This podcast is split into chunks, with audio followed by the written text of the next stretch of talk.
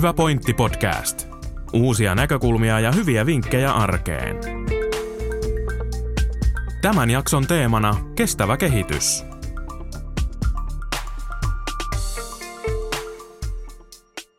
Tervetuloa kuuntelemaan Hyvä pointti podcastia. Aiemmassa jaksossa juttelemme maa- ja kotitalousnaisten Asta Asunmaan ja Terhi Välisalon kanssa muun muassa villi- ja lähiruuasta. Tässä jaksossa keskustelemme luomuruuasta ja pakkausmerkinnöistä, jotka saattavat olla välillä hyvinkin harhaanjohtavia. Lopuksi Terhi Välisalo antaa myös ammattijärjestäjän vinkit. Tervetuloa mukaan. No sitten puhuttiinkin tästä luomusta jo. Kuinka tärkeää siinä on miettiä sitä, että onko tärkeää ylipäätään, että ostetaan luomua versus sitten se, että onko se missä tuotettu luomu. Eli onko, onko, ostetaanko kotimaista luomua vai sitten ulkomaalaista. Eikä luonnonmukainen tuotanto, niin siinä kannattaa ensin muistaa, että mitä se merkkaa se luomu. Eli sehän on luonnonmukainen tuotantotapa, jossa on ihan selkeät säännöt ja ää, rajat, kuinka sitä tuotantoa kuuluu tehdä, jotta se voi saada sen luomumerkin. Eli sehän ei liity esimerkiksi alkuperään se asia, asia vaan se ää, liittyy siihen tuotantotapaan. Eli, eli se on hyvä ensinnä, ensinnä muistaa. Ja sitten on tietysti se, että on tosin kotimaista luomua, on tätä eteläpohjalaista luomua, on Euroopassa tuotettua luomua ja muualla maailmassa tuotettua luomua. Että pitää itsellensä tehdä selväksi, että onko se luomu tuotantotapana se, mikä on tärkeä, vai yhdistääkö siihen sitten tämän lähiruuan. Että se löytyy kyllä pakkausmerkinnöistä ja pakkauksista, että missä maassa tai missä maakunnassa tuote on tuotettu. Noista pakkausmerkinnöistä tulikin mieleen, että tosiaan siinä siellähän löytyy kaikenlaista pakkausmerkintää ja on, on erilaisia brändejä ja ö, omia merkintöjä. M- millä lailla nämä pakkausmerkinnät vaikuttaa ihmisten valintaan ja voiko ne myös vähän niin kuin hämätä? Erittäin paljon voi hämätä, koska ihmiset mennyt, ihmisten kauppakäyttäytyminen on aika lailla arkena sellaista, että mennään kaupasta ja otetaan sitä, mitä on aina ennenkin otettu, tietynlaista tavaraa tietystä hyllystä. Ja ihmisten elämä mennyt aivan sekaisin, kun hyllypaikat on muutettu, kun ei ne löydä tuotteita. Mutta tavallaan se, että tänä päivänä tuotteesta suurimman informaation saa pakkauksesta, koska me liikkeet on aika isoja, monta kertaa myyjät on hukas justiin silloin, kun niitä tarvittaisiin Eli kaikki se tieto, mitä halutaan, niin pitää löytyä sieltä tuotepakkauksesta. Ja usein se on vielä niin pienelläkin, että jos ei ole silmälasia mukana, niin ei näe, mitä siellä lukee. Siihen on vinkki, että useimmissa kaupoissa hyllyjen päädyissä on sellaisia pieniä pleksipalasia. Ne on suurennuslaseja. Ei ihan joka hyllystä, mutta niin kannattaa omasta kaupastansa katsella se, se hylly, missä voi käydä sitten tiirustamassa. Ja sieltä pitää löytyä sieltä tuotepakkauksesta tuottaja, valmistusmaa ja raaka-aineen alkuperä. Ja tietysti se, että jos on tietyllä nimellä olevaa tuotetta ostanut aina, kun on siihen tykästynyt, niin kannattaa silloin tällöin tutkia se pakkaus tarkemmin, että onko se vielä sama tuote kuin mitä se on ollut alusta lähtien ja samassa paikassa tuotettua. Mutta ne on mielenkiintoisia, että joskus oikein uppoutuu lukemaan niitä pakkausmerkintöjä, että kaupassa jos on aikaa, niin siellä hyllyjen välissä tulee, että hetkinen, joo, mielenkiintoista, enpä tiennytkään ja vaihdanpa tuotetta tai oo, tätähän mun täytyykin ottaa, että tämä onkin kotimaista. Joskus tällainen vanha, vanhakin kyylä saattaa silti retkahtaa, retkahtaa sellaisiin tuotteisiin, mihinkä en lähtökohtaisesti arvojeni mukaan retkahtaisi, että, että sellaiset on pahoja sellaiset mielikuvat, esimerkiksi kuvat tai nimet, jotka äh, kuulostaa jotenkin niin kotimaisilta, että ei voi edes kuvitella, että siellä raaka-aineen alkuperämaa voi olla jotakin ihan muuta kuin Suomi. Eli, eli, eli se mielikuva ei riitä, vaan se pitää olla siellä pakkausmerkinnässä.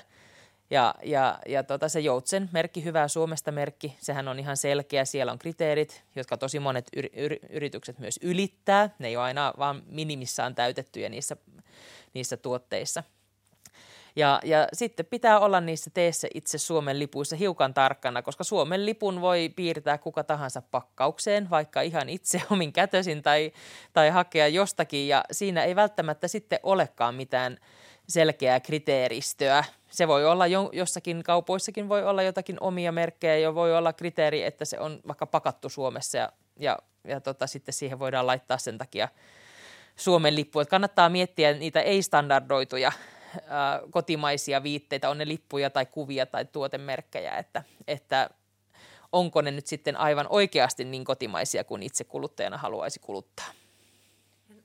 Ja sitten tuota vielä tähän joutsenmerkkiin, että se on tosiaankin erittäin varma keino tietää, että ruoka on kotimaista. Mutta on myös kotimaisia tuottajia, jotka ei käytä sitä joutsenmerkkiä, mutta silti se tuote on kotimainen, mutta sitä ei ole niin helppo havaita sitten. Entä avainlippumerkintä ruokapakkauksessa? Avainlippumerkintä merkinnässä lasketaan niin työn arvo. Että se voi olla raaka-aine tai työn arvo ja se tietty aste kotimaisuutta, niin silloin saa sen avainlippumerkinnän. Esimerkiksi vaikka myllytoiminnassa, niin se työjauhaminen tehdään Suomessa, niin silloin se arvo on korkeampi sillä työllä kuin sillä alkuperäisellä raaka-aineella. Joo, se ei välttämättä siis kerro siitä raaka-aineen alkuperästä. Et siinä kannattaa, itse luen aina avainlipputuotteet aika tarkasti, että missä ne on tuotettu ne itse raaka-aineet, koska se on itselleni tärkeä arvo se raaka-aineen alkuperämaakin. Ja toki pitää muistaa, että raaka-aineita, joita me tarvitaan, kuten suola esimerkiksi, niin, niin niitä on joskus vaikea saada kotimaasta, kahvi, tee, niin, niin, niin, niin sittenhän se, se jonkinkin näköinen jalostus täällä kotimaassa niin on aina, aina kotia päin, vaikka, vaikka sitä ei voida sitä suomalaisten kahviplantaasien kahvia vielä käyttää. Ainakaan toistaiseksi ilmastonmuutos ei ole ihan niin pitkällä vielä, että tunturirinteet saataisiin siihen tarkoitukseen valjastettua. Entä sitten vinkkasitte tästä, että kannattaa tarkkailla EAN-koodia, jotka alkaa numerolla 64. Siinä on myöskin sellainen pieni hämäyksen paikka. Olen itse lapsuudessani oppinut, että 64 kun alkaa EAN-koodi, niin silloinhan se on kotimainen se ruoka. Silloin se pakkaus on yleensä tehty kotimaassa, mutta se, että mitä siellä on sisällä, niin se ei kerro siitä. Eli, eli tota, jos jotkut on yhtä vanhoja kuin minä, niin, niin, niin saattaa olla tällainen käsitys myöskin. Eli siihen 64 ei voi niin alkuperän näkökulmasta luottaa. Joo, mutta hyvä, hyvähän tässä on sitten se, että ne merkinnöistä, pakkausmerkinnöistä löytyy kuitenkin se tieto, eli sehän on siellä saatavilla, kun sitä pakkausta vaan tutkii. Kyllä, että kaikki nimet... tieto sieltä löytyy, kun osaa lukea sen pakkauksen. Ja sitten EUllahan on tietysti tämä maksimi- tai minimimerkkikoko, että minkä pienempää tekstiä siellä ei saa olla, että se on silmin luettavaa kyllä ihan, että joko sitten lasien kanssa tai ilman – ja riippuu pakkauksesta, että jos on isompi pakkaus, niin siihen sopii kyllä isommat tekstitkin, mutta pienemmissä pakkauksissa tahtoo olla vähän erillistä. Ja vaikeita, mutta voihan siihen laittaa niin kuin kauluslapun sitten, mutta tietysti se on tämä raha, joka ratkaisee, että kaikki ylimääräiset laput ja liput on tietysti aina ylimääräinen kustannuserä ja toki kaikki ruoka ei, ei aina pakkauksissa hankita kotiin, vaan itse ainakin käytän esimerkiksi lounasravintoloita ja muitakin tämmöisiä ruokapaikkoja, niin, niin siinä sitten se ää, paine saadaan aikaiseksi olemalla semmoinen ää, hereillä oleva kuluttaja ja kysymällä aktiivisesti, että mistä nämä ruuat tulee. Että joskus kyllä teen ravintolassa itse päätöksiä, että minkä annoksen tilaan sen perusteella, mitä, mitä tota siinä – siinä ruoassa on käytetty. Ja se myöskin haastaa sitten sitä tarjoilija- ja keittiöpuolta ja hankki, hankkijaa siellä, että jos siellä asiakkaat kysyy, että no onko tämä lammas varmasti suomalaista, niin, niin, niin, niin, niin että se kuluttaja arvostaa sitä ja myöskin sitä kautta sitä sitten tulee tarjolle. Eli, eli se kannattaa myös muistaa, että, että sitä kautta palvelujen kautta ostettu ruoka, niin, niin siihenkin voi vaikuttaa asiakaskäyttäytymisellä. Kyllä, ja nykyään on ruvettu sitten mer- merkitsemään hyvinkin aktiivisesti, että onko niin, että tuore, tuoreen lihan alkuperä täytyy aina merkitä. Joo, se täytyy tietää aina. Joo. Ja sitten tietysti mu- muunlaisen lihan saa kysymällä. Kyllä. Eli rohkeasti kysymään vaan aina. Joo, kyllä se kannattaa. Ja jos tuntuu, että en mä kehtaa kysyä, niin sitten ainakin pitää kysyä, jos on sellainen epäilys, että mitä, mitenköhän tässä käy, niin sitten saa vastauksen ainakin. Ruoan kuluttamisessa itse pidän sellaista 20-80 sääntöä myöskin, että, että yritän 80 prosenttisesti olla kotimaisen ruoan käyttäjä, mutta kyllä tässä on juuri kokeiltu kasta, kastanjettiäkin kelluttaa eilen ja, ja kokeilla, jota ei todellakaan Suomessa siis kasvateta, että myöskin semmoinen ihan, ihan niin avomielinen suhtautuminen ruokaan on, on sellainen, mitä itse kannatan. Joko lähden matkalle, niin haluan syödä lähiruokaa, on se sitten maa kuin maa, että ihan, ihan mielenkiinnosta ruo, ruokaa kohtaa ja vähän semmoista harrastuneisuutta voi harrastaa sitä monella tapaa, että se, se on oma, oma nyrkkisäätöni siihen ruoan hankkimiseen. Tässäkin voi olla vähän armollinen itselleen, että ei tarvitse pyrkiä sataan prosenttiin. Niin ja jos sitä suola, suora, suolaa haluaa ruokaa lisätä, niin se on jo siinä 100 prosenttia lähtee siinä, mutta tärkeintä on, että meidän arjen perusvalinnat on niin sinne, sinne päin, mihinkä me halutaan arvoilla, arvoillamme ne suunnata. Ruokapaketissahan on sitten näitä merkintöjä, muun muassa parasta ennen, viimeinen käyttöpäivä ja niin edelleen, niin miten, mitä ne kertovat meille? No ne kertoo aika paljon, anteeksi, tuota, Kaikissa elintarvikkeissa pitää olla päiväys ja onko se tosiaan se viimeinen käyttöpäivä, joka tarkoittaa sitä, että jos tänään kolm, on, on tota, viimeinen käyttöpäivä merkitty, niin sitä ei sen päivän jälkeen saa sitten niin kuin myydä tai ravintoloissa tai laitoksissa käyttää. Kotitalouksissa tietenkin kannattaa vähän käyttää astinvarasta arviointia, mutta pääsääntöisesti pyritään siihen, että viimeisellä käyttöpäivällä merkityt tuotteet käytetään todellakin siihen päivään mennessä. Parasta ennen päiväys tarkoittaa sitä, että siihen kyseiseen päivämäärään saakka se tuote on sataprosenttinen ja senkin jälkeen se on lähestulkoon sataprosenttinen, jos ajatellaan vaikka maitotaloustuotteita. Eihän se maito jääkaapissa yöllä muutu myrkyksi, kun päiväys loppuu parasta ennen, vaan sen jälkeen sitten ruvetaan miettimään, että mitä tälle maidolle nyt tapahtuu. No tietysti se avataan, katsotaan, että onko purkki pullistunut, avataan vähän nuuskastaan, että mille se tuoksuu se maito ja sitten viimeistään kokeillaan kahvin päälle, että miltä se näyttää tai maistetaan maitoa.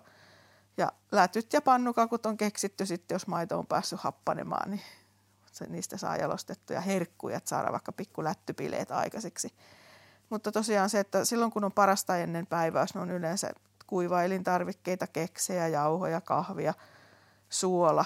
Suolassakin on päiväys, että sen ei todellakaan mene miksikään ihan äkkiä, mutta että oikein säilytettynä elintarvikkeet säilyy siihen viimeiseen käyttöpäivään tai viimeiseen myyntipäivään saakka.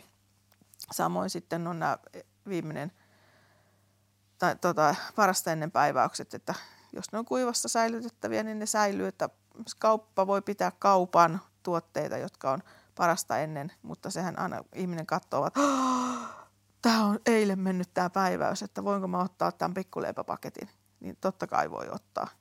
Sitten li- lihoissahan on tosiaan usein, onkin sitten vaikka viimeinen käyttöpäivä ö, olemassa, niin mit, miten tota, niin esimerkiksi jos sä huomaat, että sulla on jääkaapissa liha, joka menee huomenna vanhaksi, niin etkä, etkä ole ehtinyt sitä, sitä valmistamaan, niin voitko se esimerkiksi valmistaa sen sitten sinä päivänä ja jatkaa vaikka ruoan teon siitä huomenna? Äh, kyllä joo, eli vaikka nyt jauheliha on hyvä esimerkki, sitä usein on kotona ja se jää ehkä sinne muiden tuotteiden taakse pieni lihapaketti, niin tosiaan avaa sen paketin ja nuuskasee sitäkin. Aina kannattaa vähän haistella näitä elintarvikkeita ja kypsentää ja sitten sen kypsän tuotteen voi pakastaa tai sitten tosiaan jatkaa tehdä soosiksi tai keitoksi seuraavana päivänä.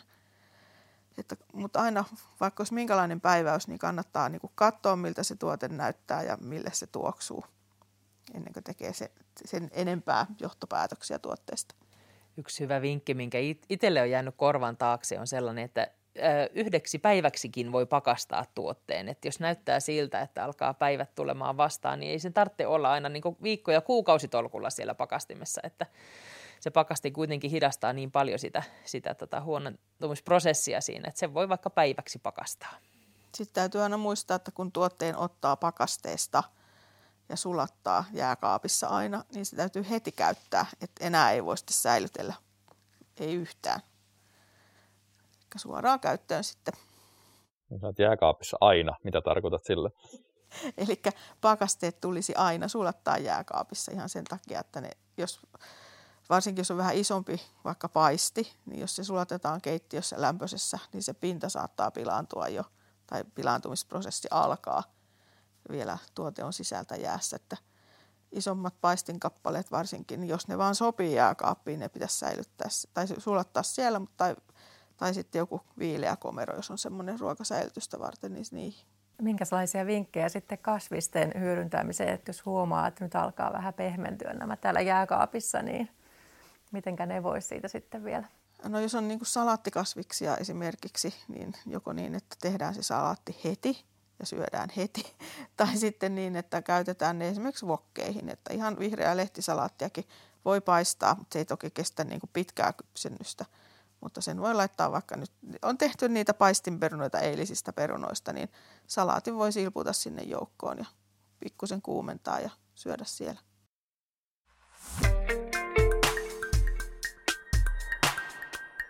Terhi Vällisalo, olet myös ammattijärjestäjä. Mitä se toimenkuva pitää sisällään? Kyllä, ammattijärjestäjä eli äh, englanniksi professional organizer niin on, on henkilö, joka auttaa tavaravirtojen kanssa pulmissa olevia henkilöitä sekä kotitalouksissa että myöskin esimerkiksi toimistoilla tai teollisuusprosesseihinkin voi jotkut erikoistua. Eli, eli tämä on sellainen osaamisalue, mikä on mikä on oikeastaan nostanut päätänsä Suomessakin viime aikoina siitä syystä, että meillä on tämmöinen vähän kummallinen elämän aika tässä maailmassa menossa, kun meillä on liikaa tavaraa. Ja, ja tähän on aivan uusi ilmiö, eli, eli muutama kymmenen vuotta ihmiset on pystynyt ää, täällä länsimaiden puolella lähinnä, en voi sanoa, että joka puolella maailmaa, hankkimaan itsellensä niin ihan tuskaisen paljon tavaraa, joka ei välttämättä ole edes tarpeellista tai hyödyllistä, ja sitähän me saadaan erittäin edullisesti meidän tulotasoon nähden. Ja, ja tota, jos ajatellaan, että siivoamisessa on kaksi aspektia, sekä järjestäminen että puhdistaminen, niin me ollaan siellä järjestämisen puolella. Eli aina kun alkaa siivota, ennen kuin voi mopata lattia, niin pitää olla, olla lattia tyhjä. Eli, eli ammattijärjestä voi siinä kohtaa auttaa, että sitä tavaraa on sopivasti ja se on järkevästi järjestetty niin, että siitä ei tule sellainen, sellainen tuska ja äh, ongelma siihen lähinnä nyt kotiin, jos puhutaan kotitalouksista. Millaisia vinkkejä antaisit kohtuukulutukseen?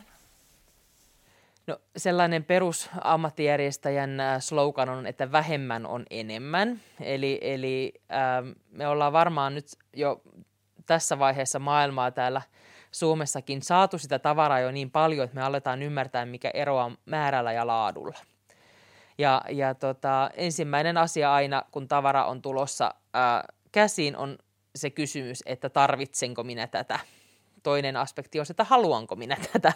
Se on usein se halu ja tarve vähän eri, erityyppisiä asioita. Ja silloin kun sitä tavaraa sit oikein tarvitaan, niin mietitään, että onko se riittävän laadukasta niin, että sitä ei tarvitse sitten kier- tota, ostaa uudestaan, uudestaan ja uudestaan. Eli, eli perusasia on se, että äh, tyssätään se tavaravirta jo siinä tulovaiheessa. Ja jos sitä on kertynyt liikaa, niin sittenhän siinä on ne omat konstinsa päästä siitä liiasta eroon sitten, missä ammattijärjestäjät hyvin klassisesti on sitten mukana usein auttamassa. No joo, eli se on merkittävässä roolissa nimenomaan, että saadaan, saadaan kontrolloitua sitä, että paljonko sitä tavaraa, uutta tavaraa kotiin tulee. Miten sitten lahjojen kanssa voisi antaa vinkiksi, että ihmisille, joilla on jo kaikkea, niin miten voisi niissäkin ottaa huomioon sitä, että olisiko vaikka tämmöisiä aineettomia lahjoja tai muuta? Aineettomat lahjat on tosi mukavia. Palvelutarjonta nykyään on niin suurta, että, että siinäkin löytyy kaikkea, että niitä klassisia ajatuksia niistä afrikkalaisista vuohista ei tarvitse aina, aina ottaa. Ja jos ei se, jos ei se lahjan saaja tyydytä, vaan monenlaisia palveluja ja elämyksiä, mihinkä pystyy, pystyy ottamaan tuota, ä, lahjakorttia esimerkiksi. Ja sitten on ihan, ä, itse pidän sit sellaisista lahjoista myöskin, jotka on aineellisia, mutta jotka on kuluvia – ja ruokalahjat on yksi, yksi parhaimmista. Ja siinä tietenkin pitää ottaa sitten huomioon, että, että tota, pitää tietää sen vastaanottajan tilanne, eli tuore kala, jos niitä tuo kymmenen kappaletta ihmiselle, joka ei osaa niitä perata, niin saattaa olla ongelmaksi, mutta sitten vähän semmoinen pidempi säilyvä, pidempään säilyvä ruokalahja, niin, niin se, on, se on usein sellainen, minkä oikeastaan kaikki pystyy ottamaan vastaan ja kuluttamaan sen järkevällä aikataululla niin, että se ei sitten tuota sitä tavara, tavaraongelmaa. Ja ainakin itse tykkään kaikista eniten, eniten juuri tällaisista. Että vinkiksi kaikille niille kymmenille ja sadoille, jotka haluavat minua lahjoa, niin aineettomia lahjoja saa tuoda. Entä olisiko sitten vinkkejä se ruoan kotisäilytykseen? No, ruoan kotisäilytyksessä niin kaikessa järjestyksessä on niin se sama asia, että on äh, paikka kaikelle. Ja, ja äh, se paikka kaikelle voi olla sellainen, että se ei että se voi olla aika pienikin paikka, että tietää, että jos on myslipaketti kädessä, niin tietää aika lailla tismalleen, mihinkä se kuuluu, että missä sen niin kuin, koti on niin kuin lapsille usein, että missä se, missä se myslipaketin koti on. Ja, ja tota, ää, niitä pieniä kotitiloja niille erilaisille tuoteryhmille voi tehdä ihan yksinkertaisesti koreilla – ammattijärjestäjät tykkää hirveästi taitella myöskin tämmöisiä kestokasseja, eli, eli se on myös yksi, yksi konsti sitten laittaa tuota, tavaroita järjestykseen, että jos ei, jos ei halua ostaa, korit voi olla joskus hyvinkin tyyriitä, niin, niin, niin niitä. Sitten nimeäminen. Itselläni on sellainen kori, jonka nimi on ripotteet, mikä tarkoittaa sitä, että kun tässä meidän kotona syödään jukurttia, niin nappasen sellaisen katseen kestävän korin ulos kaapista ja siellä on myslit ja talkkunat ja siemenet, mitä meidän kodissa käytetään, niin, niin sillä tavalla se on helppo tarjoilla ja sitten se on helppo säilyttää ja kaikki tietää, mihinkä ne laitetaan. Itse olen vielä selvyyden vuoksi kirjoittanut tarrakirjoittamalla kylkeen, että, että tässä on tätä tavaraa, niin ei ole kenellekään epäselvää, että mitä siinä säilytetään. Ei ole noloa tehdä tarrakirjoittamilla pieniä lappuja keittiön, koska itsekin joskus on unohtanut, unohtanut mihinkä tämä harvemmin käytetty tavara kuuluu, niin, niin, niin on sitten keksinyt niille, niille nimet ja paikat. Sitten ne on helppo palauttaa sinne. Ja myöskin nähdä, onko jotakin liikaa, jotakin liian vähän. Pitääkö laittaa kauppalistalle vehnäjauhot vai ei, kun tietää, missä se vehnäjauhon koti on. Niin, niin tämmöisiä ihan yksinkertaisia kikkoja. Eli vähän pienennetään niitä säilytyskohtia, missä ne on. Sitten olette puhunut tämmöistä juustohöyläperiaatteesta. Kerrotteko siitä? Joo, se juustohöyläperiaate liittyy tähän ammattijärjestäjän nikseihin. Eli, eli jos tuntuu siltä, että kodissa on liikaa tavaraa, liikaa ruokaa, niin, niin äh, voi olla vaikea tällä kuuluisalla konmarimenetelmällä niin, niin iskeä sitten vaikka koko keittiö nyt yhtäkkiä kerralla palasiksi, vaan, vaan tota, lähteä sellaisesta helpommasta päästä pois sitä karsimista – ja, ja tota, jos siellä keittiössä nyt on vaikka keittiövälineitä, että on 25 kauhaa, niin saattaa olla, että ää, niihin on niin hassua kuin se onkin, niin saattaa olla jonkinlainen kummallinen tunne sinne niihin kauhoihin, että niistä ei meidän millään maltaa päästä irti. Niin, niin äh, silloin voi aloittaa siitä, että poistaa sieltä ne kaksi rikkinäistä esimerkiksi, joilla ei oikeasti ole tehty töitä enää hetkeä aikaa ja mennä sillä helpot ensin periaatteella. Ja sitten kun taas tulee äh, inspiraatio, niin voidaan katsoa sitä, taas sitä uudestaan sitä kauhalaatikkoa ja miettiä, että olisikohan nyt jo se luopumislihas vähän helpottanut ja parantunut siinä, että pystytään ottaa sitten seuraavia tur- turhakkeita sieltä pois. Ja jos ne on käyttökelpoisia, niin viedä vaikka sitten kirppikselle lahjoittaa vaikka myyntiin tai, tai käyttää jossakin muussa vastaavassa. Eli se juustohöylä tarkoittaa, että vähän kerrallaan, niin, niin silloin alkaa se oma oppiminen tulemaan siinä ja se luopuminen on helpompaa ja helpompaa joka juustohöylän kerralla. Ja sitten höylätään niin kauan, että on itselle sopivasti. Se on jollekin minimalismia, mutta suurimmalle osalle ei. Eli, eli niin, että sitten ei tarvitse enää, enää kaivella sitä kauhalaatikkoa syvältä löytääkseen ne, ne tarpeellisimmat vekottimet sieltä, niin, niin, niin sitten se on se sopivasti. Se on kunkin määrittelemä määrä itsellensä. Tämä oli hyvä vinkki ja sitä voi sitten mennä eteenpäin laatikko kerrallaan ja kaappi kerrallaan. Ja Kyllä. Ei käy se urakkakaan liian isoksi kerralle. Kyllä, kannattaa ottaa sellaisia urakoita, joista selviytyy varmasti. Kiitos Terhi ja Asta. Me ollaan tänään puhuttu tärkeistä asioista ja teiltä on saatu hyviä, hyviä vinkkejä. Teihin varmasti saa olla yhteydessä sitten ihan kuulijat muutenkin, jos haluaa syventää tietämystään näistä. Joo, kyllä ilman muuta. Etelä-Pohjanmaan maa- ja kotitalousnaisten sivuilta löytyy yhteystiedot ja jos elinkeinotalolla Seinäjoella käy, niin voi tulla sitten kun on turvalliset ajat, niin ihan vaikka käymään ja kysymään asioista. Että jos emme jotakin tiedetä, niin me varmasti yritetään ottaa selvää. Ja tärkeintähän on se, että ihmiset ajattelee näitä asioita ja vähän kerrallaan sitten menee asiat eteenpäin. Ja, ja itse haluan muistuttaa, että jokaisen kuluttajakäyttäytyminen on merkityksellistä. Eli, eli jokaisen valinnat on tärkeitä sekä itselle että myöskin yhteiskunnallisessa mittakaavassa. Että mietitään kaksi kertaa, kun kulutetaan tuolla ruokakaupassa ja tehdään valintoja.